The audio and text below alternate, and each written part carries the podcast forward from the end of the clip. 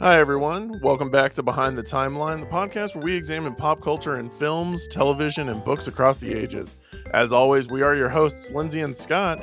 If you're interested in finding out what we've already covered or what we've got coming up in the future weeks, be sure to leave us a follow on Instagram at Go Behind the Timeline. Check us out on Twitter at Behind Timeline and subscribe wherever you listen to podcasts. Additionally, links to our Patreon and our official website can be found in the episode descriptions if you would like to support the podcast. And now, on with the show. From Soldier Boy. So, um, not a fan of the name. I think it's kind of a stupid name, but So is Captain America. I'm going to be real with you. I'm going to level with you, Matt. So is Captain America. Captain America. So in general, superhero names are not always great, but I just feel like Soldier Boy is just particularly bad. I like Tek Knight in the, the voice ones. But the best is Love Sausage, obviously.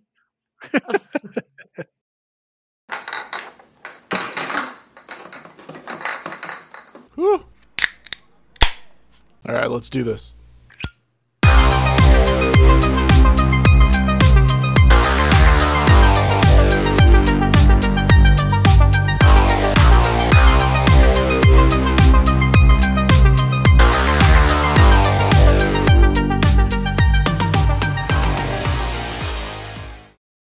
So hashtag Huey Light indeed. We are back, everybody. We are pulling out the TemPad and we're going to go right up to some current stuff and talk about the boys for the next several weeks. So super excited. This is definitely one of our passion shows. You will notice tonight that Scott is not with us. Scott is moving. So I have Matt with me tonight. Hi, Matt. Hey, how's it going? Good. I'm stoked that you jumped on with this. Yes. Tell me a little bit about your your relatively recent foray into the boys. Oh man. So I started watching it. Like I had been I don't know why. Like I knew I would like this show, but it's one of those things where I had so many people recommend it to me. I was just putting it off and putting it off and putting it off. And so eventually you guys talked to me, you, you twisted my arm and talked me into it. And so I had some downtime and I watched it like a couple of months ago and I binged it like one seasons one through two. And I was super mad that that's all there was. And so you guys were like, oh no, don't you worry we're getting more in in the early like the first week of June. So um I binge watched all three episodes in one sitting and I I love it. I think it's as much as I I'm such a fanboy for DC and Marvel, The Boys is such a more realistic adaptation to what superheroes in the real in real life would be. There there wouldn't be you know, Big Boy Blue as the as the Boy Scout, and you know there wouldn't be Batman. It people would be terrible people because if we know anything about people, is you give them a little power and they take a lot more than they deserve. So I love it. I think it's a really great show, and I I can't recommend it enough to enough people.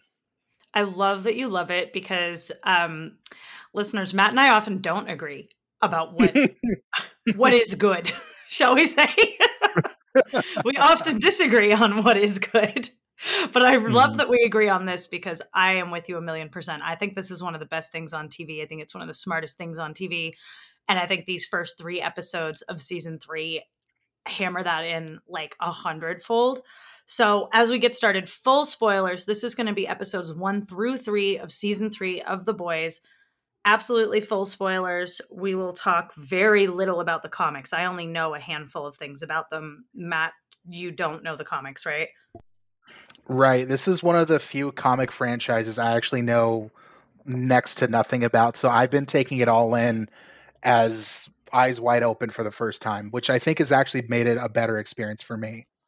I think so too. And I think it's an interesting one for you as a comic fan to have because, of course, you know the DC comics, which most of the boys is based off of DC, like the primary seven. But of course, now we're starting to see a lot more variety in the soups that we're seeing. Like we have like a Scarlet Witch this season and things like that. So, but I like that you, as a DC comic fanboy, are in favor of this because this is very much um, kind of a deconstruction of the Justice League, right at its heart. Oh, yeah. I'm I'm glad that you really like it because I know that DC is kind of your game. So let's start off with a little recap of where we're at right now. Um, it has been one year since the end of season two and the world finding out about Stormfront's Nazi affiliation and Compound V. So we're a year into this. The boys are working for Hughie and Congressman Victoria Neuman, who we know is the we as the audience know is the head popper from which was the big reveal at the end of season two. Maeve is working as an informant to Butcher. This is pretty much the only mention of Maeve we're going to make all night because she didn't do much, but really enjoyed her informing to Butcher. Mallory is hiding Ryan successfully from Homelander, which is kind of astounding. Dawn of the Seven is out, the movie they're filming in season two. Homelander's on an apology tour after having dated Stormfront, which is opening the door for Starlight as co captain of the Seven and Homelander's new non consensual girlfriend. Super fun. So, as we said, what was it? What's your hashtag? Hashtag Huey Light. yes, all day. the Deep is added back to the team, along with Starlight's ex, while A Train is seconds from his next heart attack.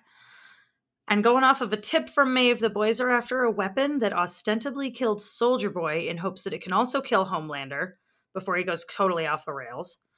And uh, with Maeve's help, Butcher gets and uses some of the V24 that will give him Homelander's powers for 24 hours.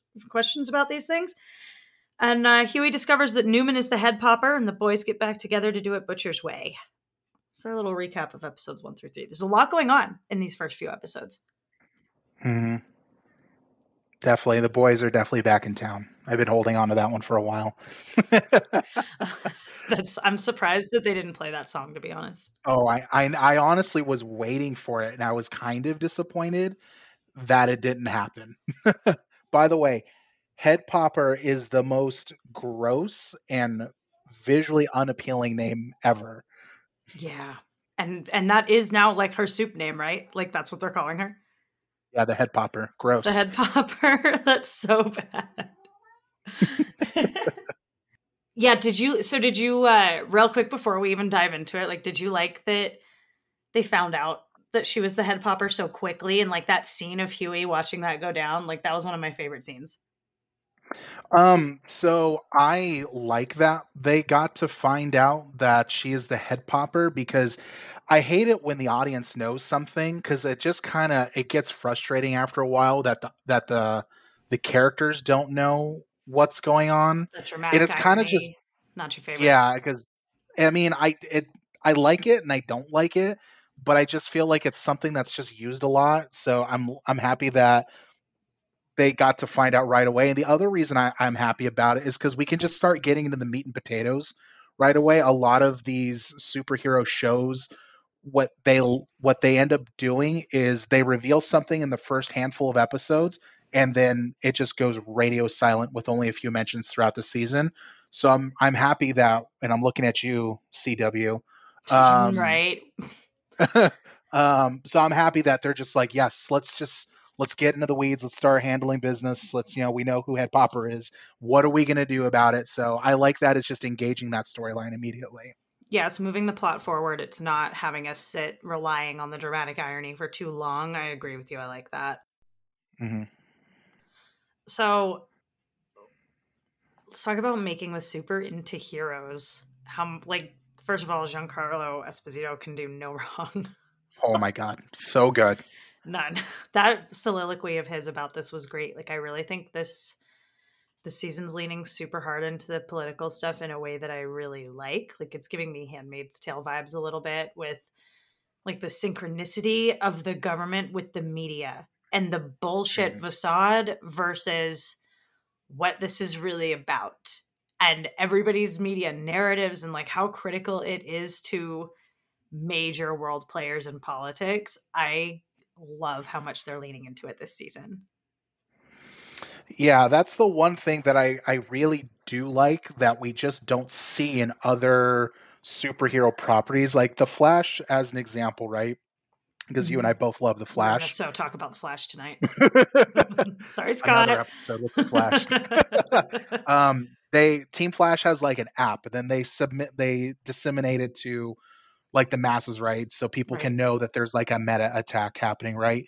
So I like the use of social media because it makes sense that a lot of the stuff that they they've built over the years is you know how are how are the the supers how are their points looking you know what demographics are they appealing to? It would make sense that social media would play such a critical role in just their day-to-day lives and how they do things and how quickly things can turn because we've all seen how nasty social media can turn within hours of itself and it just ends up imploding. So i really like that the presence of stuff like that it's making it grounded while still being completely ridiculous at the same time. So i just i really and it's not like they're they're beating us over the head with the political stuff mm-hmm. because a lot of other shows like Supergirl. Oh my example, god, it was, was, and I agree with Supergirl's politics, but Jesus yeah. God, Kara. yeah, exactly. It was just like we're going to strangle the audience with what we believe in, and you're just gonna have to deal with it. Yeah. And I, I mean, I liked a lot of the things that Supergirl brought, but I was just like, okay, let's it's a superhero show. There's got to be some levity here somewhere. Like let's let's get back to it being about superheroes and so it's not brutal, but it makes sense. So it's it's all tying very nicely together. Yeah, and I feel like Supergirl for me the the the way that they really heavily leaned into the politics in Supergirl is kind of the way that like Grey's Anatomy does it these days, where it, it is beating you over the head. And beyond that, it's just like that show wasn't good enough to do that. Like, I applaud what they were trying to do, but it was not good enough. Maybe another show could have pulled that off, but not Supergirl. And what I really like about the boys that I think they're leaning into this season is not only does all of that make sense, like if superheroes were real, absolutely we would be looking at how many points up they are and what demographics they're doing with doing well with and there would be movies and like all of this shit. But i also think that on an even deeper level it makes sense like what stan edgar says he says, I don't even want to be in the superhero business in five years. The whole superhero bullshit, where they're like the real, real talk is if people had powers, they wouldn't wear these ridiculous costumes. They wouldn't have these ridiculous names.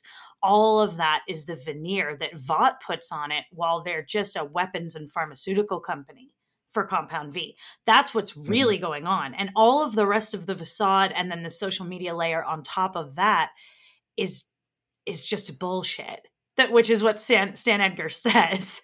And I absolutely love that, that like this whole media narrative is just the thin veil between like the current status quo in this world and just complete dystopian disaster. And I think we're about to see that start to break down this season. Oh, absolutely. And it, and it was such a meta moment for him to be like, this is bullshit. It's almost like they're calling out superhero franchises for just like, that you guys you guys know that the concept of superheroes is stupid, right? Yeah, that you wouldn't do any of this. exactly. But also that by doing this and creating the media thing and making it so that you have points that you could go up or down and consequences for your actions, mm-hmm. even just creating that infrastructure around it helps control it. And I think what Stan Edgar says is really interesting that like the goal here is to have 24 hour V because – he doesn't want to have to deal with how to turn the super into heroes. Yep. Right? Like, but once you have mm-hmm. them permanently, then you have to have some kind of societal infrastructure to deal with that. And that's the costumes and the names and the movies, right? So that's what I think is the most interesting and the most realistic thing about the way that superheroes are portrayed in the boys. And like, and then it's their lack of control over it, right? Which is the point to make it so that these superpowered people actually have no fucking agency. And we yep. see that with this hashtag homelight thing with Starlight, right? And that that mm-hmm. Homelander effectively did to Maeve last season with the whole Brave Maeve thing. Although I, I do have to say, Brave Maeve's inclusive kingdom is one of the funniest things I've ever seen in my life. I did laugh really hard when I saw. It. I was like, this is so the the amount of virtue s- signaling that they're doing right now is both incredibly it's just incredibly amazingly bad.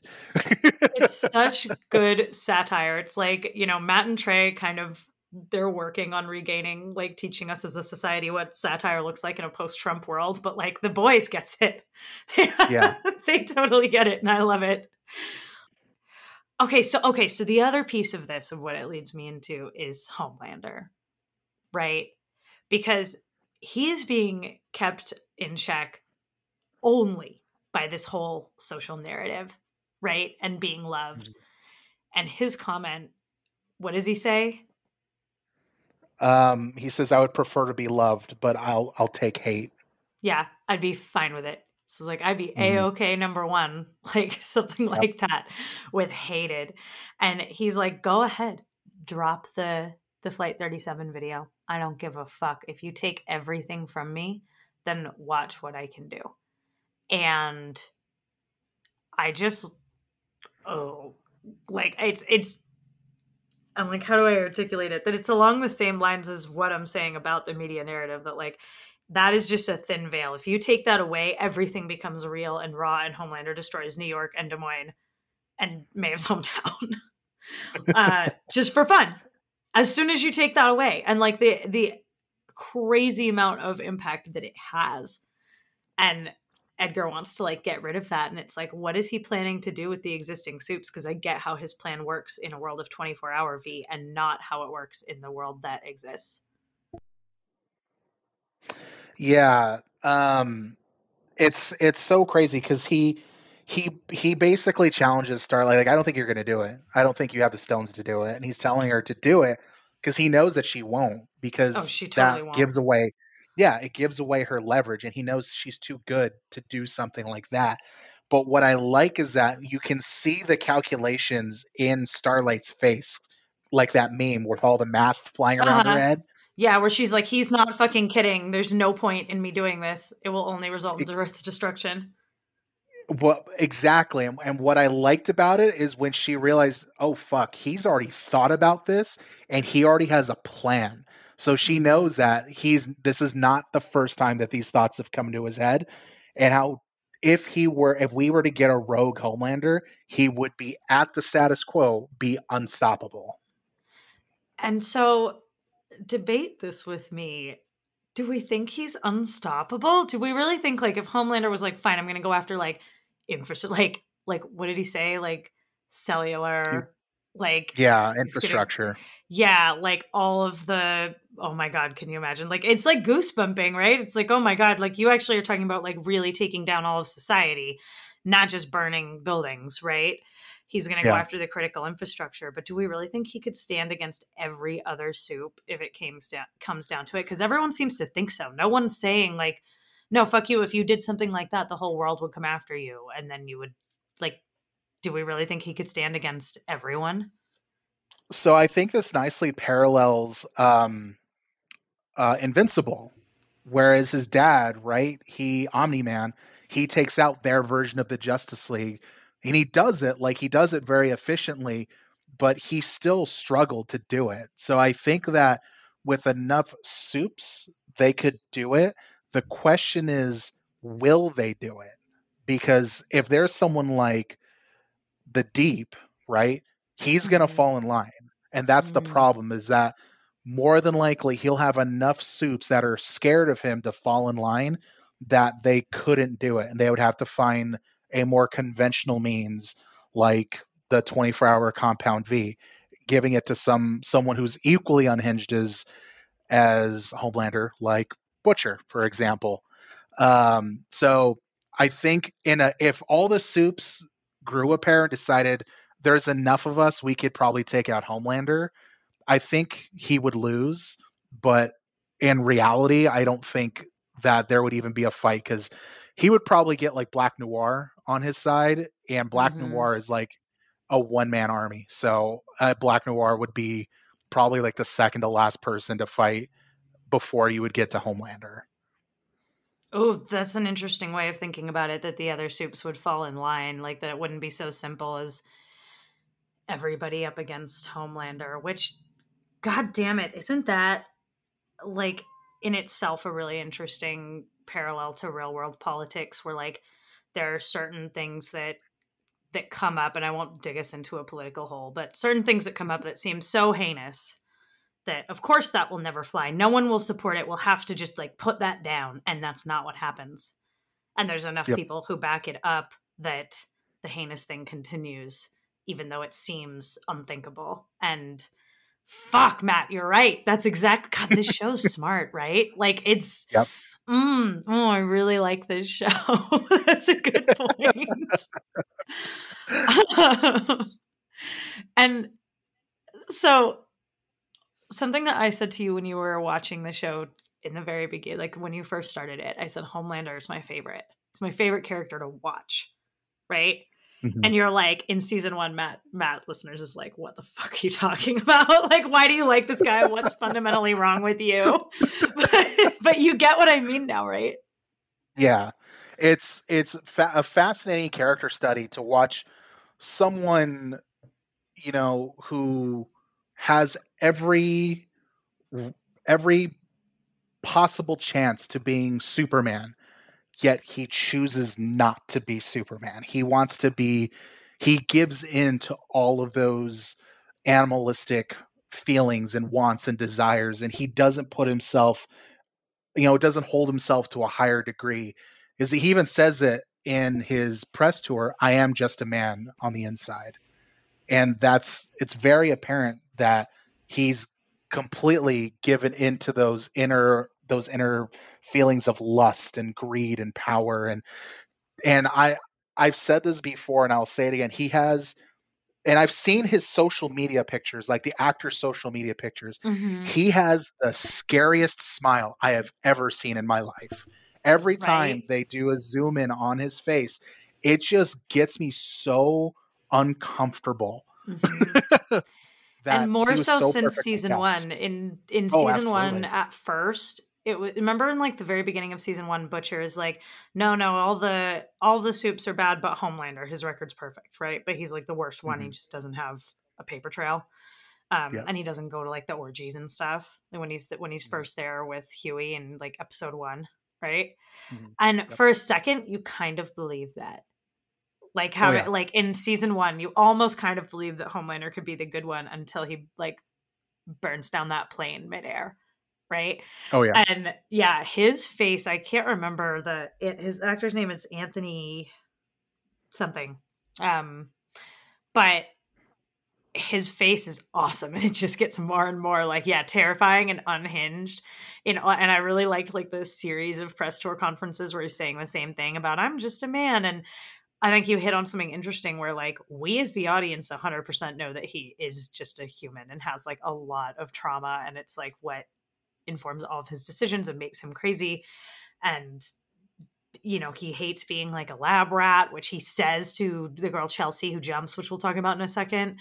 Um and we know that that's true but he doesn't believe it. That's what his whole birthday outburst is about right? Is him being mm-hmm. like no i am not just a man and fighting back like against that even though we know that that's absolutely true about like his psyche Oh yeah, and it's so funny because he's he at after the outburst, he openly starts calling soups gods. Like mm-hmm. that's something that he, for the most part, kept like more of like backdoor conversation. And and to your point earlier, it's it it still parallels DC because it keeps bringing me back to that Lex Luthor quote from Batman versus Superman, where he says, If God is all powerful, he cannot be all good. And if he is all good, then he cannot be all powerful. Mm-hmm. And clearly, we're seeing he is all powerful and he is not all good. Absolutely. Um, and it's just, it's so wild to see. And this is what a lot of people have issues with Superman is that, well, he's too good. He can't be all that good. And there are comics that explore Superman's psyche and how like Homelander, it's it's kind of fragile where he struggles with this godlike power and how he can be responsible with it. But it's so refreshing to see it's and it's why I think Invincible is also super good is that it's it's interesting to see the Superman character become all bad, which is totally. which is great. But with the all good facade, with the expectation that he oh, yeah. That he not mm-hmm. be and that there be this the the presence of Vought, right, is what makes this mm-hmm. show so interesting. Oh, um, absolutely. Because I don't think we see I mean, I don't know, tell me if I'm wrong, but I don't think I can't think of another example of a superhero universe where the soups are exclusively run by a corporation.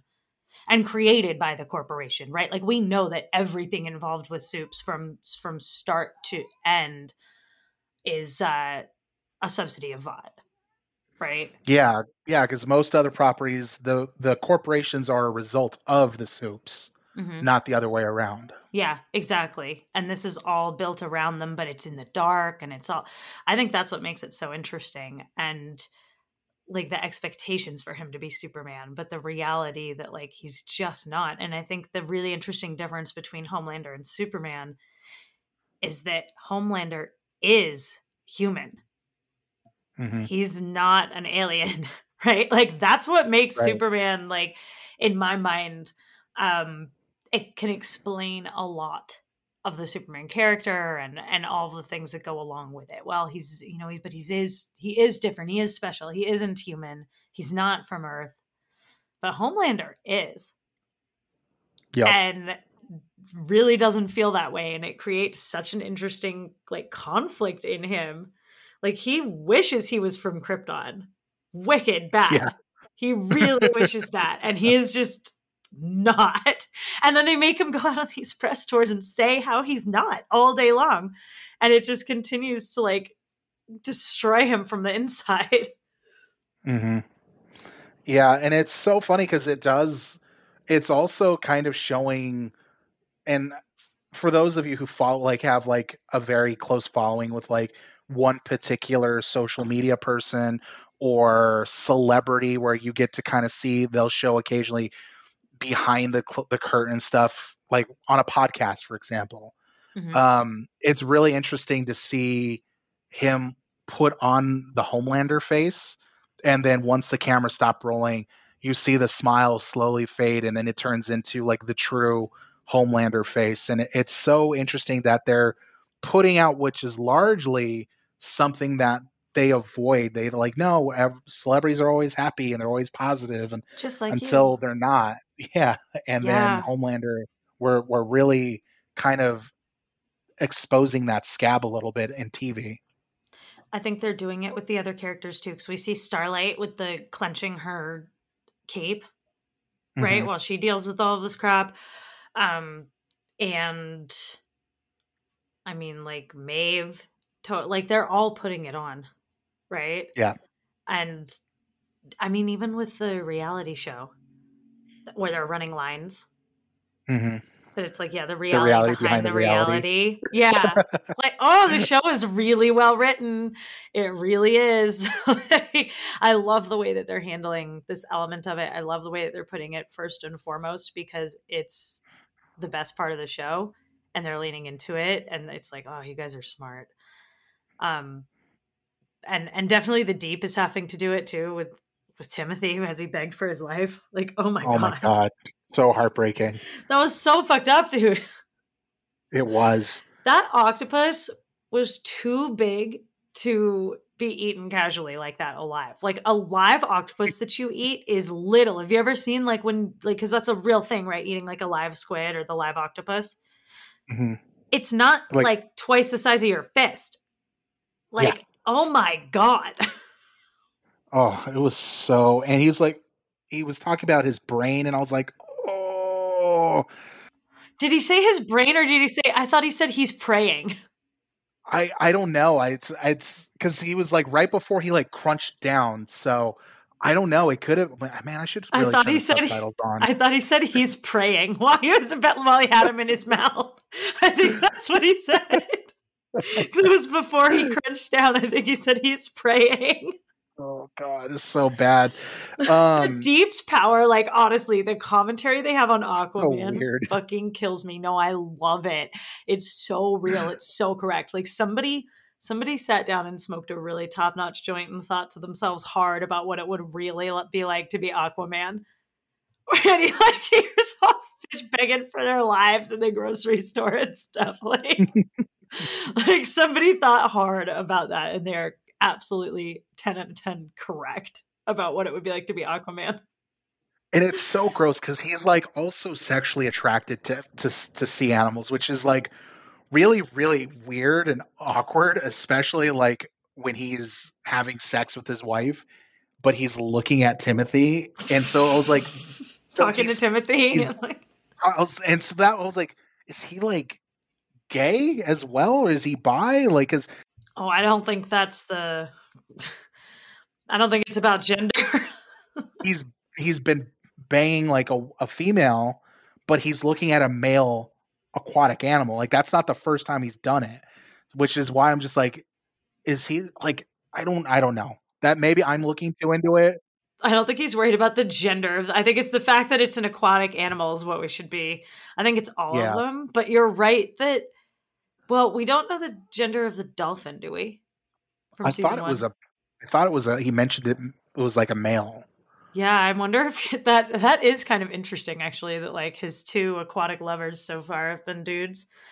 But yeah, like the dolphin that he gives to Starlight. Oh my god! I was like, oh, so cringy. So funny. And the VTV television for women ad for not without my dolphin. I really enjoyed that. Um I think it's interesting how similar Homelander and Butcher are. Like so much so that I put them in the same section of my notes. That they have Oh, the yeah. same power set. They're kind of going through the same thing right now, right? Mhm.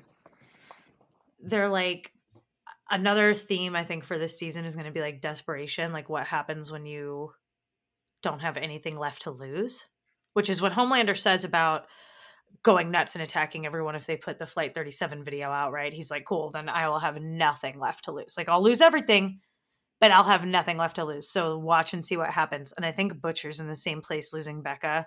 And like, I know that he's mm. got Ryan, who he cares about and he's trying to protect, but like, he's Butcher's lost a lot. And like, Starlight too, and Hughie. And I think like a lot of them are getting pushed to a place of of desperation Mhm. and i'm really curious to see like what they're going to do when there's there's no line anymore for them and butcher's like wh- whatever line is left butcher's way over it with the v24 not telling anybody Yep. And it's just like it's also an examination of how much trauma can one person take. right Like Starlight as an example, like she is going back into the darkness that was her childhood. She is going back into being sexually assaulted, you know, and uh-huh. Hughie is going back into the the world he hates and Butcher is going into a world he's terrified of, being a soup. So it's interesting to see like they're all going headfirst into their trauma and who is going to snap first. That's kind of what I'm I'm waiting to see who's going to break with bringing back these these old wounds. oh i like that take on it and you're dead on about starlight like this sucks for starlight like she has to So deal much. with the deep and now she's i mean real talk like she's very likely going to be assaulted by homelander like i don't see this Mm. going her way and it makes me wonder 100%. how uh how maeve got involved with homelander because you Mhm. don't get the feeling that was her pick Yeah, but also she was able to not die. I'm curious if we get more of that. My biggest concern is that I'm worried that this might be the last season we get with Starlight because I'm afraid that the trauma is going to be too much and she might just like snap and just either do something that's really reckless or do something, you know, a permanent solution to a not permanent situation. You think she's going to be the one to snap?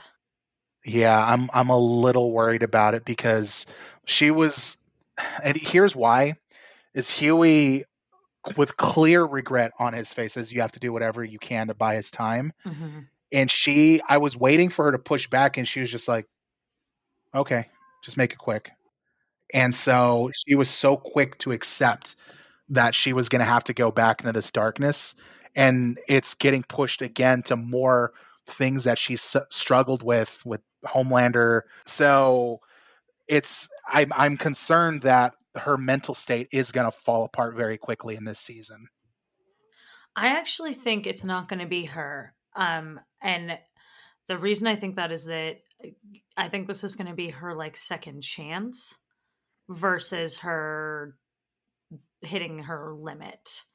Right? Mm-hmm. I think she's now going to face a lot of like really similar challenges and do better than she did before is what I think will happen with Starlight because she needs like she was so timid and buying into Vought and like that's been her whole kind of arc has been like getting you know which is the pill that takes you into the matrix or out of the matrix it's like she's been taking the red pill right like yeah. i i think that she'll continue on that trajectory and she's going to handle the situation with the deep way better and i think she's going to handle this situation with homelander we're already seeing her doing it right she's not like putting her foot down and saying, No, I won't do this anymore. She's going to play the game smart. She's not going to get herself blown up.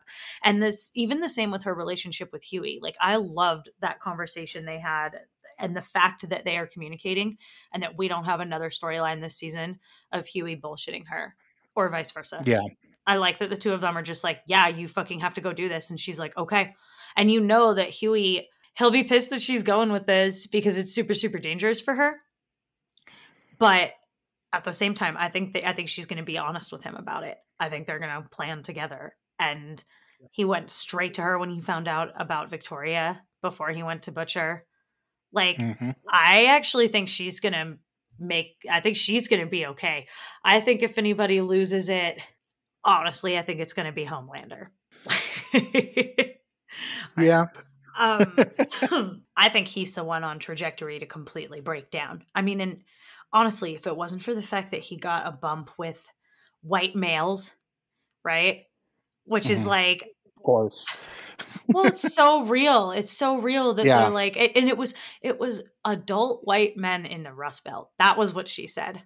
Because I mm-hmm. rewatched it. It's like he's like got this big bump in like not the biggest demographic. You know what I mean? And she's like, and you're mm-hmm. down seven points with like every other man in the country, but it's fine. The ones like the rednecks in the Rust Belt love it. Like, and I, I think that's funny that it's like they can overlook a lot, even though his speech wasn't that egregious for what he could have done. I mean, it's not like it's not like he got up there and started quoting Stormfront, but still, yeah. like he can get away with a lot for them to just be able to say, "Oh my God, you're up forty points with this tiny demographic that doesn't represent most of the country."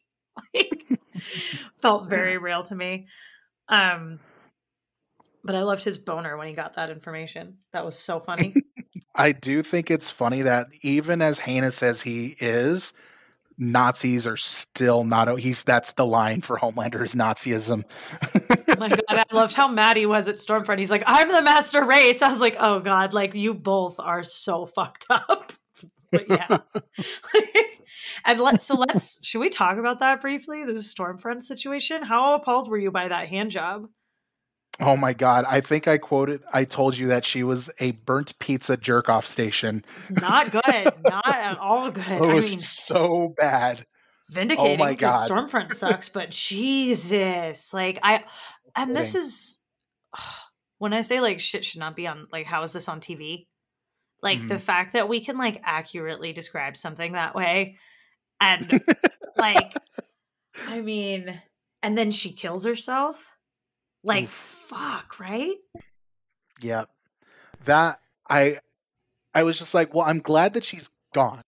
I did not want her in the season. Yeah. Yeah, I, I was both surprised and, and not surprised that she was still around and she was in Homelander's room, but at the same time, I was just like, God, just, just let her let her die. And then she she died like right away. I was yeah. like, Oh well, okay, well, all right. Definitely glad she died. I thought she was for. I was like shocked for a second that she was there, and then for one hot second, I thought she was gonna be doppelganger. Oh yeah. And then I was like, why would he? That doesn't make what's no, that doesn't make sense. But for one hot second, I thought she was gonna be doppelganger but I, am glad that she's dead too. I really did not want to have her in this season. Like she was a great villain last season. I just like I want this to keep developing and moving forward. And yeah, she is not the big bad of this show. Like no, not at all. Keep moving. Back to the back to but speaking of of Stormfront, I guess back to the V and the V twenty four. So Butcher takes this without telling anybody and he because he's so this is like when when people are desperate right he's so fucking fed up from losing in his fight with gunpowder right he gets shot in the leg Mhm. And then he talks to Hughie, who tells him about Neuman, right? Because he's about to be like, Hughie, I'm going to be on, like, I'm going to do things your way. Like, I suck right now, right? And Hughie's like, nah, we're doing this your way. Fucking, I suck. you were right. And of course, of the two of them, Butcher is the one to like really internalize that and be like, you're right. You're right. I was right all along. Let me take this V24. what is going to happen here? Is everyone else going to take it? Is it just going to be Butcher? Or, and is this really temporary? What do you think? So I think that it's gonna. So I have a few feelings about it. Obviously, I I don't know much from the comics. Um, I think I'm just gonna keep it that way because I I enjoy not knowing the road. Whereas, like with Marvel, and as these Marvel movies come out, I'm like, okay, well, this is the storyline. And same with DC. I'm like, okay, well, you know, this is the third time that they're doing this particular idea um, Right. in this movie. I like not knowing the road ahead. So, as a someone who's completely on the sidelines for these stories, I I feel like Hughie's going to be the last one to take V twenty four, and it's going to be like in a moment of desperation where he's like, if I don't do this, then we're going to lose. hmm But I'm curious, is someone going to take it, and is someone going to die from it? Because Right. he did say like is there there are some complications with it butcher i think is going to permanently have powers now in his body kind of like again i hate to keep bringing this up but superman and man of steel when he's trying to figure out his powers he's like getting sick and he's seeing through people by accident and he can't control his laser eyes and I think Butcher's going through the exact same thing, and it's really gross that he threw up really gross liquid all over Hughie. well, and did you notice like the liquid was bright green, just like the V24? Yep, I and. I like I like the color signa- signaling that it's we know the V was blue, right? hmm So that's nice. We can tell the difference between the two. That's handy. Yeah. And yeah, and that's what he puked all over Hughie. So like surely Hughie's about to find out that he did this. And honestly, Yeah. if anybody's down to take some V24, I think it's Hughie. If he thought Yeah. for a second it was safe, I feel like he would do that in a heartbeat. I really do. Mhm. He always wanted to Absolutely. be a soup. He was a fan. Like he would Hughie would love to have powers. I agree that I think Butcher might either be stuck with them or it's going to be a really problematic part of the season. Him trying to Mhm. deal with it, right? Yeah. Because that seems not handy if you have the uncontrollable laser eyes and we have like a Cyclops situation. Like we need someone to make him a pair of glasses. like that's not great. That's not. But also, what happens to Homelander's threats now if like someone like Butcher has has his powers, and also we have Ryan in the wings. So Mhm. you know maybe there would be people who could stand up to him but i would love it if butcher like developed homelander's powers and we had two versions of superman and neither of them was a good dude What I think would be cool is if Butcher, like like I said, I think Butcher's going to keep his powers. Mhm. If Butcher obviously stands up to Homelander, and I I know that's going to happen, they're going to duke it out. Definitely i loved homelander showing up at his place But I I'm wondering, is Butcher going to teach Ryan how to manage his powers? Since Butcher Oh. is going through it, they can do it together, and then Ryan can be basically Butcher's sidekick. Oh, that would be so cool. That would require Butcher communicating. So it's one of my few complaints from a writing standpoint is I I really don't like it where there's a story of oh shit's got real and I'm trying to protect you, but that means I can't talk to you right now, but I'm gonna be like an asshole to you about it instead of just Yeah. telling you that. Like, why can't we just Yeah. say that? Ryan is old enough to hear like shit is real right now and I'm trying to protect you and you are currently on the run and you know that and I will hit you up when it is safe to do so. Why is that not the conversation? Because toxic masculinity. Ugh, God damn it, Matt. You're right. That's correct. God damn. The show really understands like society. I it's it's too bad. And I'm also really worried about Ryan because Ryan said hate twice in the first three episodes.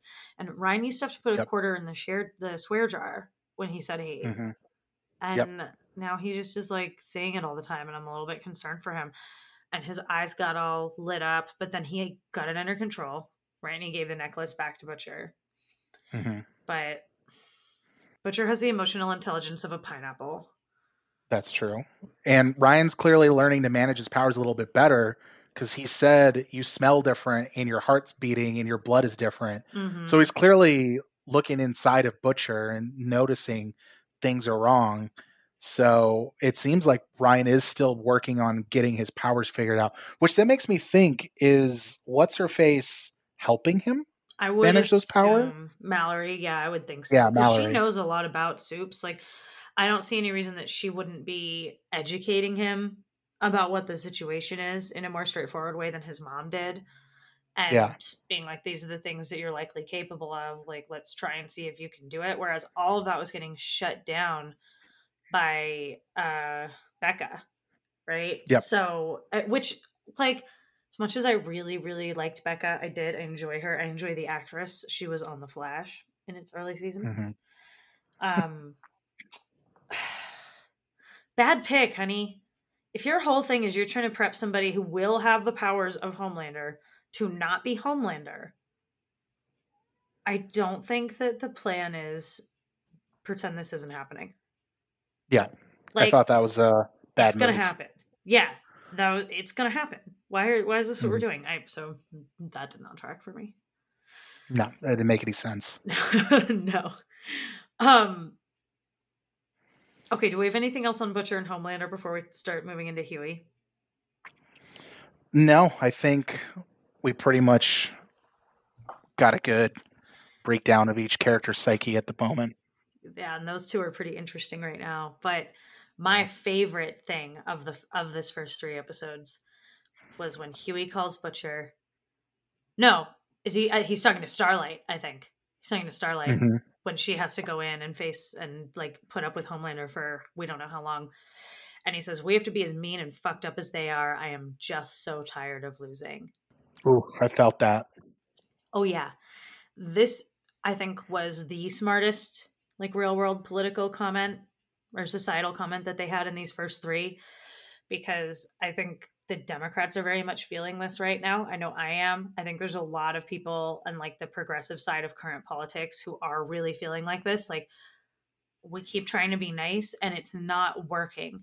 And we need to stop playing so fucking nice and i really feel that anger and that frustration that of like trying to do do the right thing the right way and not have it work and have the wrong thing the wrong way work so well oh god and it's so frustrating and i just i think we are all hughie right now Yeah, it's um it's pretty clear that Hughie definitely for once felt like he had finally made it cuz he was you know he wasn't young but he wasn't old when episode 1 happened, right?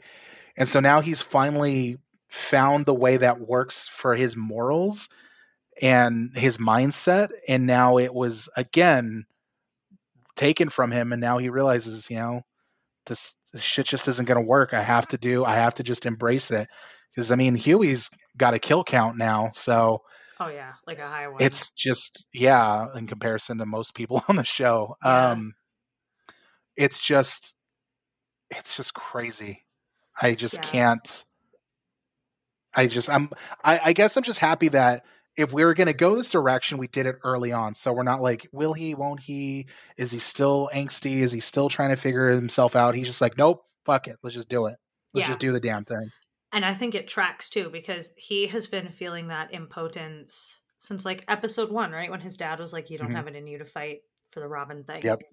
Right. He's can't even like- open a jar Yeah. Yeah. well, the, that was such a like fascinating little through line, right? She keep Mhm. and it's like at first she opens the jar for him and it seems really cute. Like they have this like nonverbal where like she sees that he needs help and they continue their conversation while she opens the jar and it's like seems really cute and part of their dynamic and I like it and like hashtag Hughie light and then he gets so mad and I get it and cr- and just is just so pissed about not being able to have like power and agency and ability and impact right and just breaks the fucking thing and it ends up coming back at him and I wonder if that's ominous for how this is all going to go for him. Right? Like, all right, fine, I'll break it. Well, I don't know if that's going to work. Um we're going to have to see. But it completely Oh. makes sense that he lost it when he found out about Neuman. Like I, I Totally. get that. and I think it's even more telling that that even just opening like a, a jar he can't do and when he loses his patience and he he just tries to do it on his own he still hurts himself so it's definitely like you said it's a through line for from hughie we know from seasons one and two he tries to do something and he's just like he goes through it without thinking and reckless and he hurts himself so and, and it's every time. Whereas, you know, this time around, I think he's going to be more like Butcher, but he's going to be more like Hughie in between seasons where he's more calculated, more. So I think he's going to be a good blend of MM and and Butcher because he Yeah. really, as we see, he's got a very strong relationship with MM, and I Mhm. wonder if he's going to just kind of put take what he likes from each character and just do his own thing. Yeah, because he's always been the best of them, right? Yeah. Like he's got a good heart, but he's also like unnatural at this, which is what season one's through line was, right? That everything he tried to go do, Mhm. they were like, God damn, where'd you get this kid? Like he has no training and he's just great at this and he's enthusiastic about it. That's what makes me think he's gonna take the V. And I don't think he's Oh, gonna totally. be precious about it. Like I think Hughie's gonna do it like in episode four. I think but he's gonna make Butcher explain the puke and he's gonna be like, Give me that shit. I really do. I think he's just going to hold on to a vial of it for like the next time shit gets real because I think Hughie is done losing. I think he's done getting his ass handed to him. He's done being have having like blood rained down on him, which was another through line of these three episodes. that They kept Gross. saying, "We're doing it without getting covered in blood and guts. We're doing it without that, without that, without that." And then he's it's literally raining down on him, and he's like, "Fuck this, I'm done." I think he's gonna take the V. Toot sweet. I think it's uh, MM who's not going to want to do it, and Frenchie. Actually, more so Frenchie because of the because of what's going on right now with Kimiko. I think those. I think he ones who don't might take it. I think he might do it because he wants to connect with Kimiko. She'd be so mad. I know, but when has Frenchie ever done something for her that she was like super psyched about? Yeah, that's true. That's true. But I Um, could see that being a conflict between the two of them. Maybe Frenchie wants to do it, and she's like, "Look at what it did to me. I hate it." Even though her, like, okay, I get it. I understand Kimiko's trauma, and her powers are dope. So, Yeah. I I just like I was. I was gonna text you because I'm like I'm not sure. Like, does he love her or is it like a uh like brotherly love he has for her now, or because no. she says I'm only here because of you. So like I'm not sure. Like, are they actually in love or what? Because before he would also never turn away his friend, and I forget her name, but Cherie. Yeah, he and he actually, yeah, he turned her away, which is something he's never done before. So I'm like, this dude's he must be like in love, love with Kimiko, and Yeah. I'm just not hundred percent certain if that is reciprocated. I think that he always has been in love with her, and he like season two was about him figuring out how to like express that in a healthy way. But he was Yeah. still like hooking up with Cherie in season two, for Mhm. sure. But they also have like I actually really liked their like their kiss in this episode because it's very like I don't know. He's I not just psyched. I just like well, no, it's like because it's like he's not it's not like he's cheating on Kimiko. That's just the relationship that that he has with Cherie. That that's how close they are as she's Mm-hmm. leaving and saying goodbye. You know, I just I just kind of like their relationship. Um but no, I absolutely think that they are like romantically together. I mean, look at how comfortably Kimiko like rips his pants off when uh termites trying to crawl up his ass, which was so funny. I mean, that's that's, That's a girl who's been in there. You know what I mean? Like she has trust issues. Like she's, sh yeah. I've they're they're That's true. definitely hooking up by the end of season two, and now I think that it's like serious, and because he's like, no, I can't leave with you. Like, no, it's not a question. Um, to Yeah. Cherie, and I love he, I love Frenchie and Kimiko together. Me too. Also, Hughie and Starlight. And Hughie and Starlight are great. They were. I really liked Hughie's. Made me feel even worse for him. His like awesome opening montage, and he's listening to Uptown Girl, and he's and he's got his smoothie, and he gets to have great sex with his superhero girlfriend, and he's on the Peloton, and then like after he finds out about Victoria, there's another Mm-hmm. scene in their place and it's like all of the things from that montage but it's just like the reality of it and it's like his dirty smoothie like his his ninja thing in the sink Mhm. and like it's just so well done like just that the the whole dirty under reality theme that's happening in everything and his whole facade of his perfect little life is busted and he's all miserable with his his dirty fruit ninja thing whatever it's called what By, are they by the way, What was I? called? It's a it's a ninja blender. Nin- Um, yeah. was I the only one? Like, is is Hughie really a psychopath? Is he really just throwing jam on that blackened toast and just cool with it? Because I was Nobody like, said anything about it. There was no comment. Like, let's make more I know, toast. Like, like- why wasn't that a line of dialogue? I was just like, I think Hughie's the biggest psychopath on this show because that is absolutely disgusting. dude, that's so legit though. Like, I too was like, dude, you can't serve that. Like, I was looking to see him throw it away or for Starlight to like say something demeaning. like, like, what just happened? I, I, I was just like, no, no, no, no, no, no, no, don't just no. Oh, he's doing it. Oh, he, oh, gross. I was more focused on the toast than I was the dialogue happening. I've I was really focused on the Ninja Blender, um, and it was just so so real. It's sitting there in the sink, all all sad and miserable, just like Hughie's life.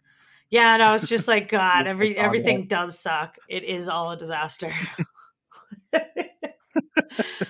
um, on Frenchie and Kimiko though, um, I wish that she was talking. I hate the silent Asian thing. I'm really tired Yeah. of that. Really looking forward to the Umbrella Academy, which uh, Matt will be watching soon to to break that up in season three a little bit because both these shows are guilty of that. Um, but I like that we're getting her subtitles now, so Frenchie can talk to her. She feels like a much more fully realized character, right? Yes, and I like that she uses her phone to communicate as well. Yeah, that she's got that her English is down. She can write in English now because we saw her learning Yeah. that in season two, right? With the like the Mhm. boy girl trying to say brother. hmm I'm assuming she's going to be some sort of maestro in season four since she's practicing piano right now. Yeah, right. She's oh, and she was trying to play "Dream a Little Dream of Me," right? Which is what she was Mhm. singing in her imagination. I hope that she does start speaking. I think that's what that little dream says that she would like to do, right? I hope so. hmm I would like that a lot. I think that would be good for her because even though it's comic accurate and all the things, I'm like, no. Um, I'm wondering if we're gonna get a cure storyline with her at some point, like maybe in season four or five. Maybe like someone reverse engineers very V24. Well, there's right. There's no reason that like since since it's engineered to begin with, different from Yeah. like the mutant gene, right? Like it's even more reasonable that they could reverse this. hmm So I wonder about Flash. that. Yeah, right. I, Jesus, I swear to God. Um, I'm getting so tired of that with the Flash. but I'm wondering if we're gonna get a cure, or if this is just setting up this current season for Frenchie to potentially take the V24 and for her to be like, no, I fucking hate my powers. Like maybe that's all that that's setting up rather than a cure storyline. Yeah, That Maybe. also possible. hmm lots of different ways that they can go in this season. Yeah. What do you think about the Nina situation? The uh the Russian The- trafficker who's after Cherie. you know, I think that's going to be a subplot that I'm, I, I'm just going to get frustrated with because Frenchie is trying to do better, and he's like, I work for the, I work for the guy who works for CIA. You know, you don't want the feds on you, and Mhm. um, she's really trying to. And again, it's like, like every other character, he's diving back into the darkness, and I, I think he's like everyone else. He's going to dive back in, and but the, here's the thing: is we've already kind of seen him do this before. Like he relapsed last season, Mhm. and I I'm not really interested in seeing that side of him again. And I, I really hope that it's not going to be that trope like I'll do this one last mission for you, but then I'm out. You can't ever call me back up again. And I, I'm just not like when when I was seeing him like "Oh, I, I really don't. Frenchie's a, a character that deserves better than to rehash an old plot line and then throw a, a different kind of trope onto him as well. So I'm I'm hoping that that's not what we're gonna get because he, as a character and as an actor, deserves better than that. Yeah, the only old plot lines that I care about are the ones that are directly soup adjacent. Like I don't want to hear I don't care about like the drug dealers, which Yep. is who Nina is. But they say at the end of episode three, Butcher's like, call Nina, she's gonna we're gonna go to Russia. Right? Mhm. So which kind of takes us into Soldier Boy, the fucking shit show that is soups in the military, right? Because Mhm. I I think if they do this right, and I am going to give them the benefit of the doubt because so far the show is pretty flawless.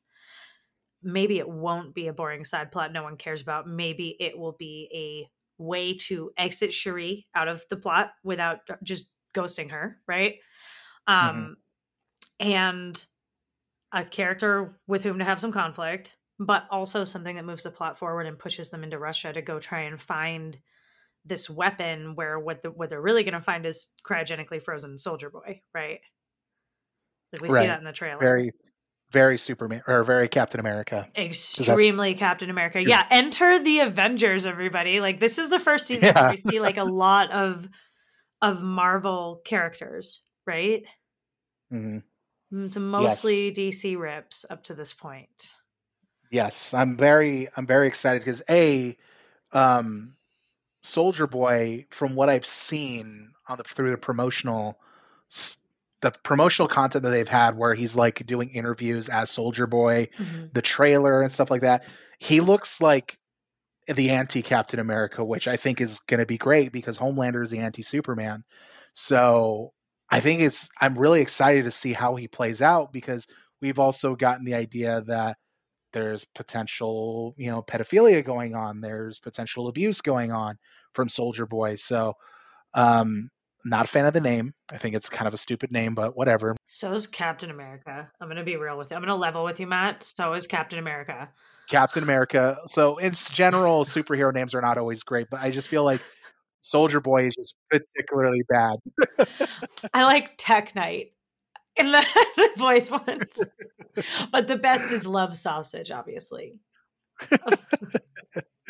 um, But, Um, I mean, I when I first saw Soldier Boy, I'm like, that that just looks like they they took either U.S. Agent's helmet or they took Captain America's helmet from one of the Avengers, and they just like got a knife and popped the A off, and then just absolutely. puttied like like a little eagle on it. That's exactly what they did. It's hilarious.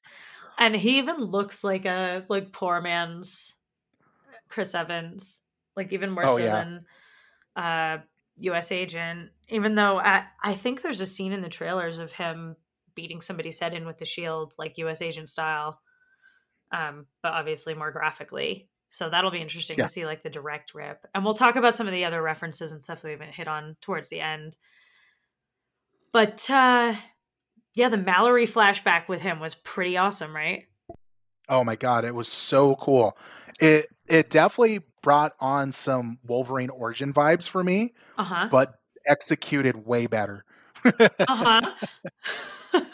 And it was it was really cool and I like how she was like those are my fucking guys and you get to see I forget gun gunpowder's name before he changed it when he grew up but And it is so true because I was watching like oh damn he's on a 50 cal and just watching him just like get off on it I'm like yeah yeah that makes sense like a little Mhm. kid who who is so has such a big dissociation from reality being a superhero sidekick i was like yeah that's that's probably how that would actually turn out and it's just it was so well done the guy who played um uh Stan's younger self, I think. Oh, he was Um, great. So good. I- so good. I hope all the best for that actor in everything that he Yeah, does. for 'cause He was brilliant. The casting was insane. Like young Mallory was really, really good too. I totally believe that was her. Right? It was Oh like yeah. 100%. no she walked out and I was like, "Oh, it's Mallory." Except wait, it's 30 years ago. Like what's happening? I actually probably longer than that. I have no idea. Um Yeah, I could totally buy that those were both young versions of that person. Yeah, and really interesting to see that that's where Stan was. That he just like came up through Vought to become CEO. Like you forget that Mhm. Vought existed before, but that like so much of what it is now is him. Right? This like this desire to militarize the soups. And also the way they talk about the way that he talks about bringing soups back to the military because it had been 50 some odd years or whatever, like likely since Soldier Boy, probably, right? Because they were like, Soldier Boy's a real American hero. Like, probably, I'm guessing that the story is going to be that Soldier Boy fought in World War II, but that other than that, there weren't really soups in the military until Stan Edgar. Yeah. I think that's what they're setting up. And Yeah. I'm I'm sure Soldier Boy was supposed to be like Homelander and that they got a hold of the compound V from the Germans just like they did in Captain America. Um Well, but and we know this because we know Vought was a German scientist in World War II, right? They set this up last Exactly. time that they like. We Yep. do know that it was created during the war to create Yep. soldiers, 100%. somehow it got like all Disneyfied, right? Yeah. somewhere along the Mhm. way. Totally. I I just I loved it all. I I loved seeing young Black Noir, which then I was just Mhm. like, wait, so is his power that he doesn't age? Which kind of leads me to some other questions of Black Noir. But and then same thing because now I'm just like, so aside from Black Noirs, like, are the Marvel satired characters do they not age? Because if that was, or do all the heroes just not age very well?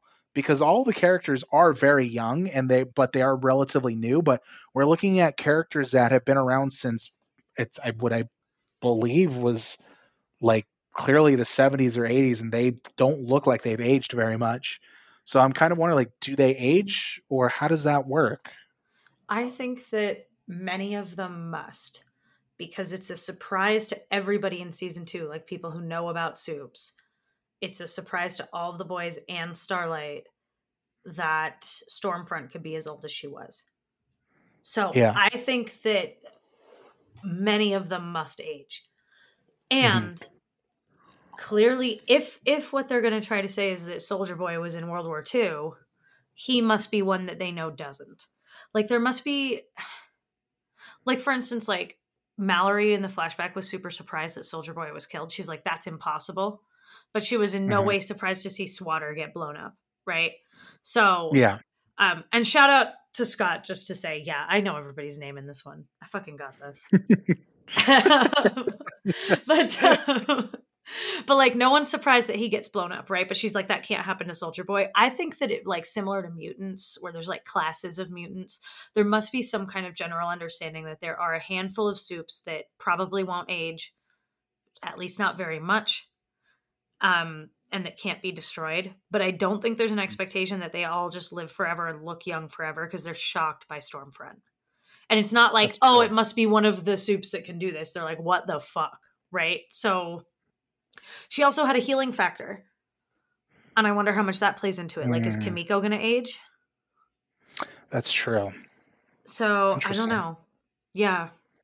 And there don't seem to be a lot of other soups with a healing factor because they're all wicked surprised by this. Like when it happens to Mhm. kimiko he's not like oh dope you have a healing power. Yeah. he's like what? Yeah right? In uh in like the the early part of season one right? Um yeah. so i don't know. I don't know. I want them to expand on it further and tell us these things because it's obvious that soldier boy's been like from the trailer he's been in cryo right like captain america style so Yeah. what does this mean? Like, so we're so they're saying, okay, we want to get the weapon that killed Soldier Boy because that could kill Homelander, but they don't realize that Soldier Boy Soldier Boy is totally not dead. That name is stupid. And I see. yeah, it's so dumb. I'm with you. But so what does this mean? Like is this going to turn into nothing that like there is no weapon or is there a weapon and he's not dead or were they trying to fake his death or are they just keeping his survival a secret and keeping him in cryo until and why do the Russians have him? Like, what's going on? I'm I'm now curious about this for this season, way more so than I was going into it. Yeah, because I I wasn't sure. So there was a couple things that I, I thought. So I thought, okay, is that really the Russians? And that's not something that they're playing up because that thought also occurred to me too.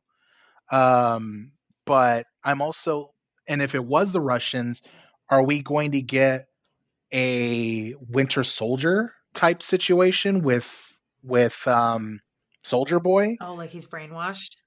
Yeah, or will it be like Soldier Boy is also a Nazi, kind of like Captain America went through in one of his most recent comic book lines a few years ago, where he actually becomes Captain Hydra, and he's been a double agent since World War II. So I'm just wondering, will we see kind of a similar parallel with this character, or is it going to be something that we've never seen before? But to bring up what Scott mentioned yesterday, we were talking to him. None of these characters seem to have a weakness. They all seem to be, or at least, like you said, like there's tiers of characters. Like Homelander seems to be freaking invincible, mm-hmm. um, whereas Starlight clearly is not invincible, which makes me feel, which I like that like a B level character is as strong as like an S level character. But yeah. um she's invincible ish, right? Like she can get hit with that big gun in season one. Yeah. I think she just has a skin. higher Yeah, because she she does get hit with the 50 cal. Um and it's just like maybe she does have some like limited level of invulnerability, but obviously nothing in comparison to Homelander because she is still very shook anytime Homelander thre- threatens her because she knows she can't kill him. It's explicit in, I think it's in season two, that if Homelander wants to, he can just shove his hand straight to her abdomen. Like that's like absolutely. Yeah. And Frenchie has to use like the diamond blade or whatever to get through her skin. So yeah, yeah, she has a, a level of invulnerability, and I think the way that they talk is like a lot of them are bulletproof. Yeah. Like a number of the superheroes are bulletproof in one way or another, right? Translucent was, Starlight is, Maeve, Homelander, untested on A Train. I wonder with with well, yeah. Um with Compound V, that's just like baseline power. Everyone has a level of invulnerability. I don't know. I don't I kind of don't think so. Like I think if you shot Pop Popclaw, she would have died. Like I, you know what I mean? Like I think I think there's levels to it, but also the guy who uh like watches all the Stormfront propaganda in season 2 and shoots the guy at the convenience store. Mm-hmm. Um he says are you one of, are you a bulletproof motherfucker, right? And shoots yeah. him and get right, which is totally insane. But um I think there's an expectation that a lot of them are, but I also have always said this about the boys universe is most of the heroes that we see are in the seven which means they're gonna be pretty high powered yeah and it doesn't have yeah. to be indicative of the whole crew but now i think we're starting to see more different level soups but what i love about the boys is that like we almost never see anyone use a power because that's not where real power comes from that's not what it's really about like that's the show's so oh, fucking good i can give you real power i was like oh damn dude. Like, Damn so it, Scott, get on it. no shit. Yeah. Let's tell you, listeners, Scott is driving us both fucking insane by not having seen this yet. But sorry, he's gonna get there. He's, he's uh, moving. Yeah. He's moving. But this brings us into Stan Edgar, though, and, and strings yet to pull in Congress. Victoria Neuman. Man. What do you think about her? Um, I'm con- I'm a little confused with the relationship between her and Stan. Um, just because I got different vibes from the flashback to where they are in present times. Um, but she, I'm so interested because she's kind of like a blank slate character where we know she's got powers. She's already got a level of power, but what's the end game? Because I mean, most characters at this point of the show, we've we kind of know what their their plan is, but for her, it's not really clear. Is she in Vought's pocket trying to make things work? Because I mean, it's kind of other than the head popping in Congress, it's her motives seem very contradictory to that. So is she is she trying to be Homelander? Is she afraid that her powers won't work on Homelander? Because it was like if she could have taken out Homelander right there and she chose not to. So that's why I'm like, what is what's her end game? I'm not really sure. So coming out of season two, that was my exact like I had no idea. I think I have a better idea now.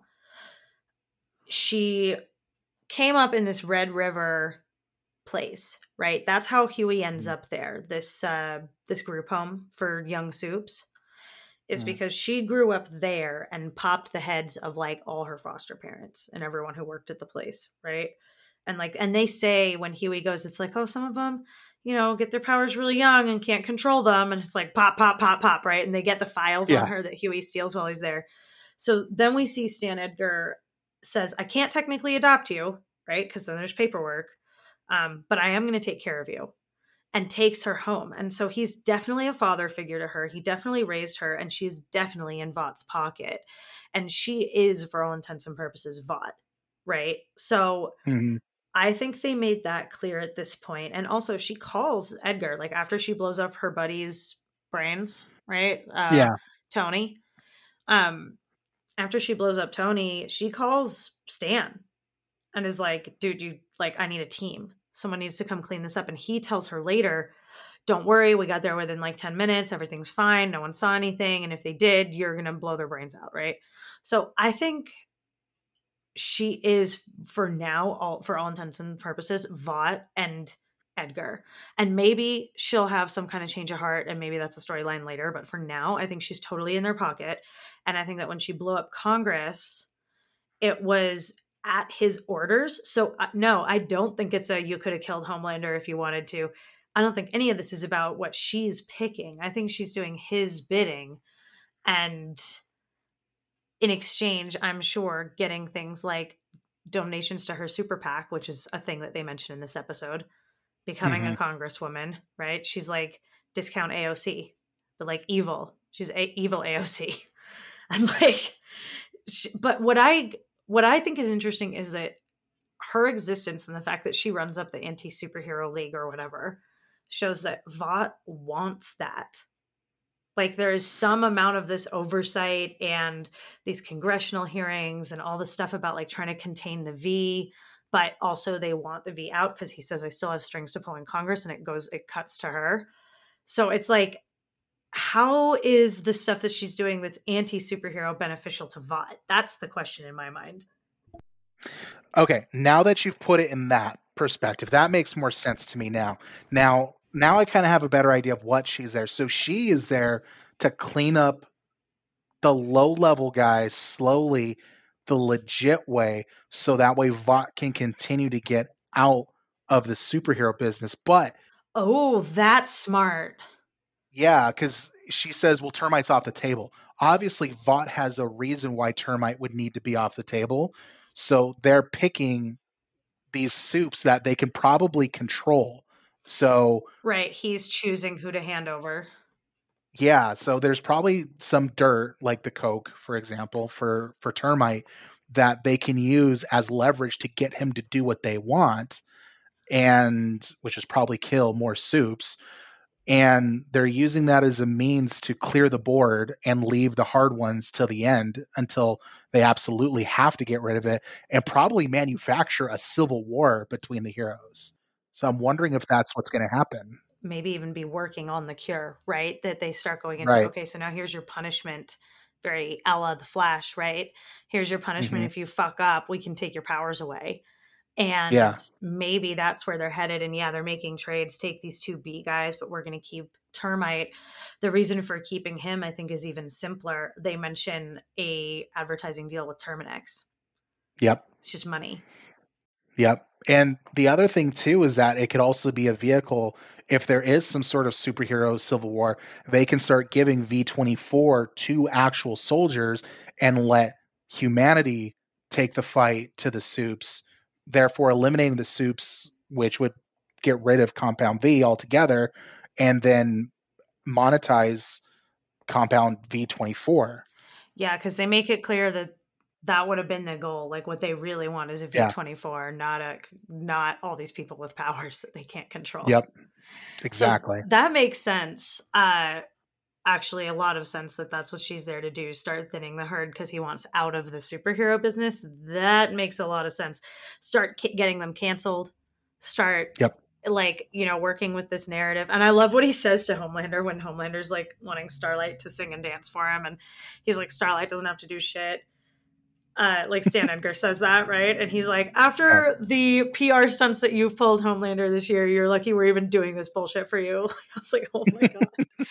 so, which takes me to like, okay, why isn't Edgar scared of Neuman or Homelander or anyone? Does he have a power? Like, or is the power that he has the power that he describes to Starlight? Of just maybe being able to control people. Like, what is going on with Stan Edgar?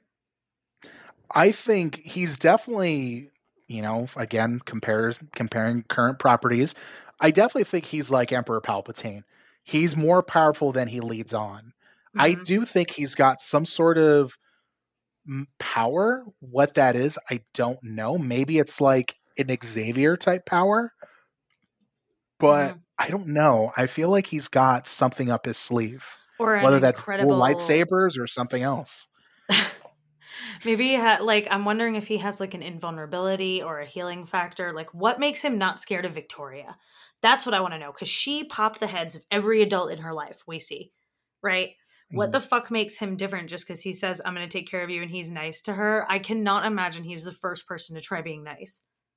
Yeah. That does not 100%. seem realistic to me because that place wasn't you know, I mean, the teleporting kid was like extremely creepy, but and there was a Spider Man which I liked climbing on the walls in the group home, but um, like it didn't seem like a sadistic evil orphanage you know? I cannot imagine yeah. and she seemed like young victoria didn't seem like she wanted to hurt anybody so i don't know why he's not scared um and maybe he can take powers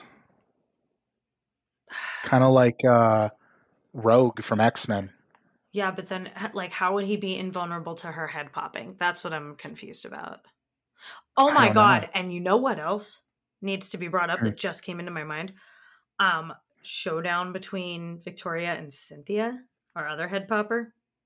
Remember hmm. Cynthia from last season who escaped uh yep. like hitchhiking down the road and she was popping everybody in that yep. Yeah. Man, Fuck. I'm looking. So many threads. yeah, there's a lot here, but yeah, I I predict that we will get some kind of explanation for this, for why Edgar isn't scared of shit, because he's really not, and I'm wondering if he has like an insane level of invulnerability, or if it'll just be done really, really smartly, and we'll get more flashbacks of him just manipulating the situation and having the kind of control that he describes to Starlight because it would be very satisfying to me if that was what made him the most powerful character in the show and he doesn't have powers. Mm-hmm. mm-hmm. I think that, or maybe really he is, maybe he is Vought. Who knows? he's Vought. Oh, right. Like he's conti- no, because Vought was a German Nazi. We saw pictures of him. Yeah, but they could have done the whole. I mean, it's a comic book show. He could have done the whole brain switcheroo move, and he's now inside um, Stan Edgar now. So that would be who insane. knows. I don't know. I like the idea of Edgar being like a super villain. well, like a ladder climber, but yeah, like a Lex Luthor super villain. Like who I liked him in the flashback. I liked how he's just like so zoned into the the game, right? The media mm-hmm. facade because and and while simultaneously saying even then because i want to get them in the military. I see my end game. I have i'm playing like the really long game of like 10d chess. And yeah. I kind of would totally respect it if he had no powers whatsoever and he just was not to be fucked with. um and then Again, I like not knowing what's going to happen. yeah. Yeah. And I don't either. The only things that I know from the comics are the existence of Herogasm, which we know is the thing that's going to happen this season, and it, it should be insane. I don't know how anything gets more insane than the enormous dick hole that we saw on TV this weekend, Matt. but and it is one of those shows where I'm like, how are they getting away with this? yeah, like how that I can't believe that we saw a dude go into another dude's dick hole on TV. Like Oh, there's so many things the show's done. that I'm shocked that they've been able to get away with. Homelander jacking it over New York, screaming, "I can do whatever I want," is maybe my favorite part of the like moment in the show. Like I like in terms of just being like, God fucking damn, that is on TV right now. like, and I loved his line in this season to Starlight. Like, I truly can do whatever the fuck I want. I'm like, oh, Homelander, you just got like a little half chub saying that. I know it. oh my god. Um do so do we have anything else we want to add before we talk about some of the just some of the things I thought was funny? and then we'll go into ratings and wrap it up. Um, no, I think we've covered it all for the most part.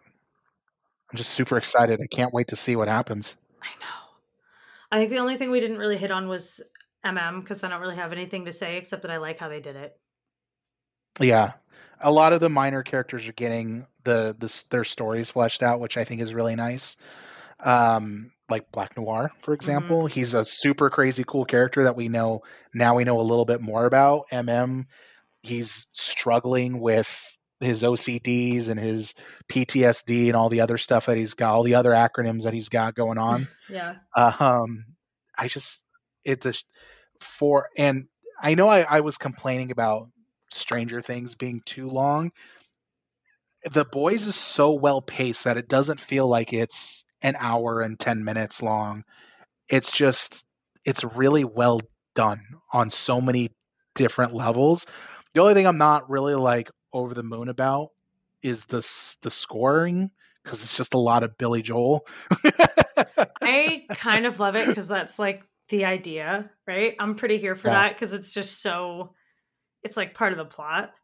And often Yeah. the music is diegetic. A lot of the Billy Joel is diegetic. So Yeah. I really like the way that they do that. I enjoyed that they leaned into the sound mixing with the soundtrack. Mhm. I'm like, yeah, if if you so there's there's three shows right now that are leaning into their soundtracks a lot and it is or that have kind of done it the best and it's the boys stranger things and the umbrella academy. And i'm really looking forward to talking with you about this after you watch the umbrella academy particularly season two because as i have said season one is good. I had a lot of fun. I was looking forward to the show coming back but season two is like exceptional and but the music is good all the way through and the umbrella academy leans into their soundtrack and lets it be the dominant sound. Lets it be so that you're almost like what did you say? In the dialogue when there is any during the music scenes. And Mhm. i think that's great and i think the boys is coming in second and i think that stranger things fucking killed me this year because i really wanted that kate bush song coming in louder. Like i was like why is this not the dominant why am I hearing all of the buildings crashing down around you and not this Kate Bush song? Like, I had an issue with the sound mixing in Stranger Things 4. It was the only issue I had with Stranger Things 4. I just wanted more of the soundtrack because it was really good. anyway, um, references and things we thought were funny. Not without my dolphin. um i i liked that and we we talked about this a little bit off the show but we talked about how dawn of the seven turned from justice league into the snyder cut which i thought was hilarious um and also of course ashley banging the director and she's just a weird kink bitch and Pull it out. And he shakes Hughie's hand and he's got her like wet fucking hair in his hand. Like, aw, dude. the Uh, director Doc's crying because they're like, we had to get someone else to come in and do that for you, you bitch. Like you couldn't even do your own director's cut. that was so funny. And the the way they talked about like, well, we talked about, you know, after because what they're saying is that they filmed it and then the Stormfront news came out and they had to change the plot around Stormfront, right? They had to make her a bad guy. Yeah. Mm-hmm. And they had to go back for reshoots. And it's like we thought about just not doing it or releasing it on Vought Plus, but the viewers demanded. that made me laugh when he said Vought Plus. I was like, ha, ha, just getting everybody. um, I liked the "Chimps Don't Cry" song from the Scarlet Witch rip. I can't remember where in this Scarlet something.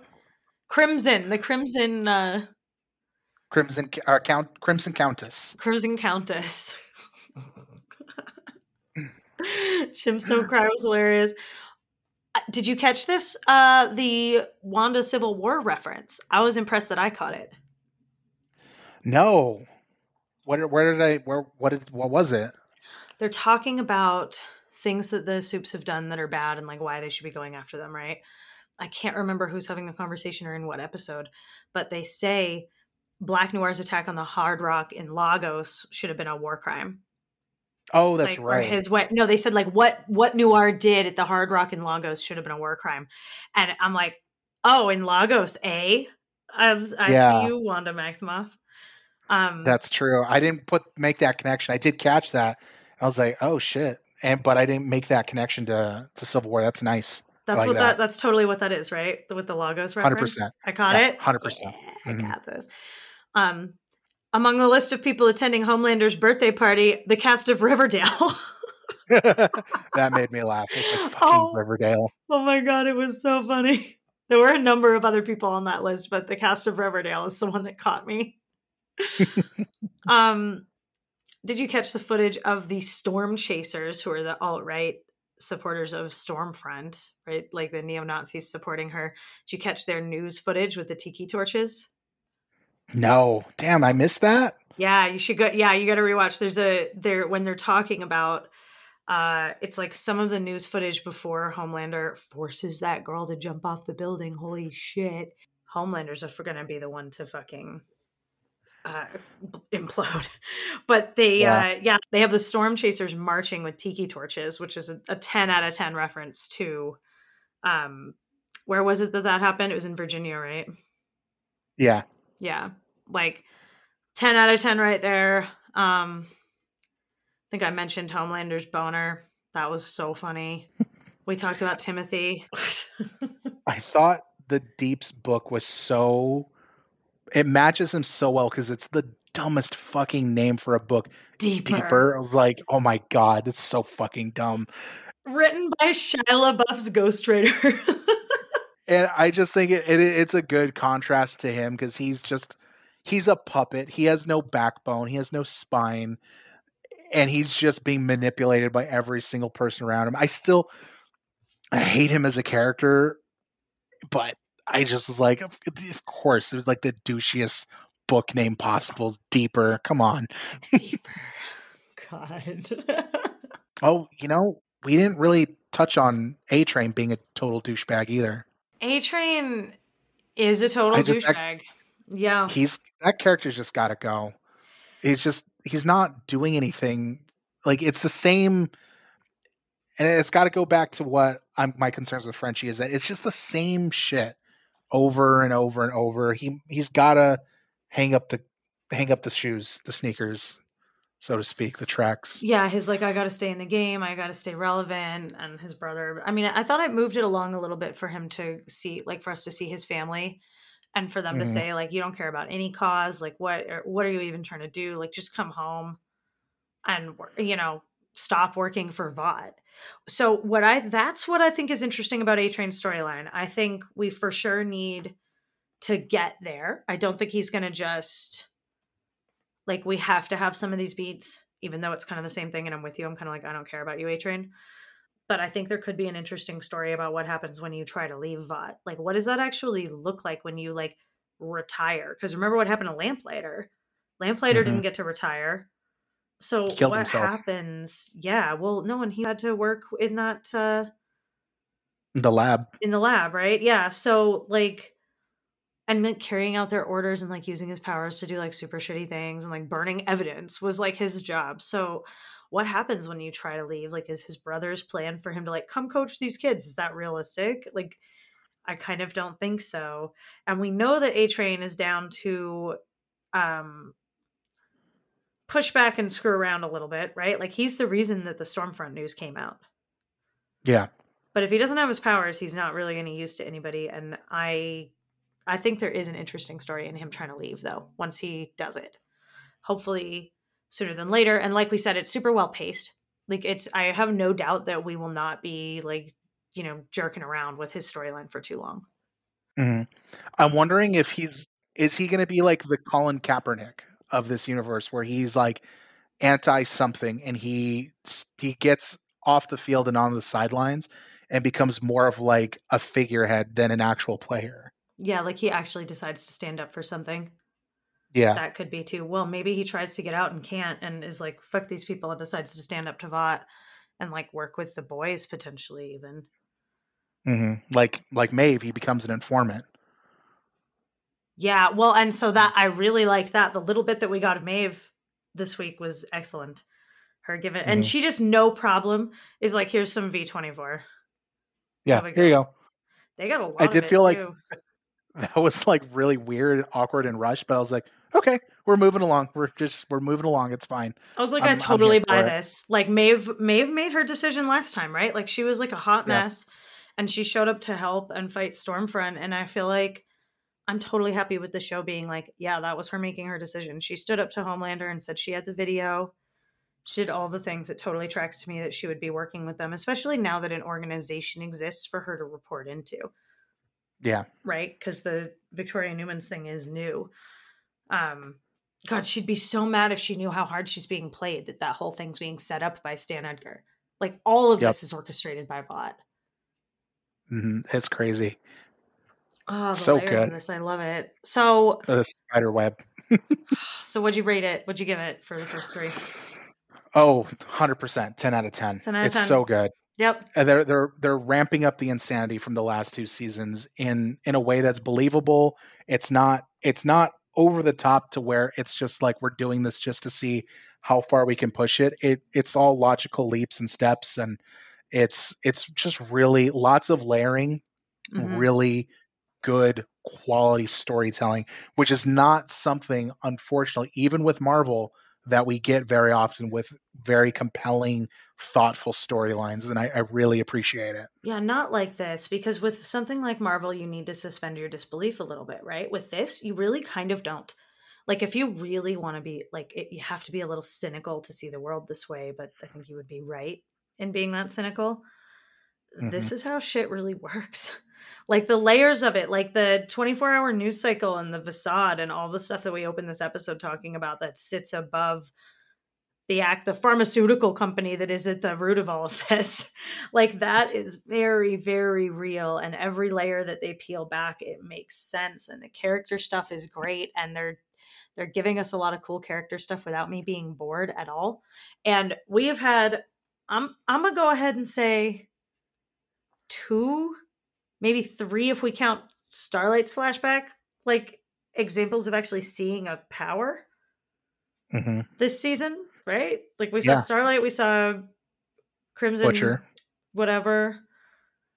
Yeah, I guess Butcher. Um and we saw like the bat the flashback to uh Mallory's flashback, they were using some of their powers. But for a superhero show, there's very, very few superpowers being demonstrated, and it's somehow the best superhero thing that's out there. Like I think objectively, quality wise, this is this is looking to be the best. Um Yeah, who would have thought? Good job, Amazon. yeah, no shit. Like, way way to get it. Like, here's hoping for Lord of the Rings. Um, runner up, if everyone can't already tell for me, is gonna be Umbrella Academy. Umbrella Academy is so fucking good. I'm really excited for you, Matt. I really am. Scott, it's a little something that you haven't done for me. You've been promising me for about one year now, and it's watching the Umbrella Academy, and I'm starting to get impatient. Thus far, I believe I has been I have been reasonable. I'll soon cease to be reasonable. there are like 20 days before the Umbrella Academy drops. Like, fucking get it together. With that, listeners, thank you for joining us. We hope you guys enjoyed Oh wait, yourselves. what's your well, what's your what- rating? oh, 10 out of 10. perfect?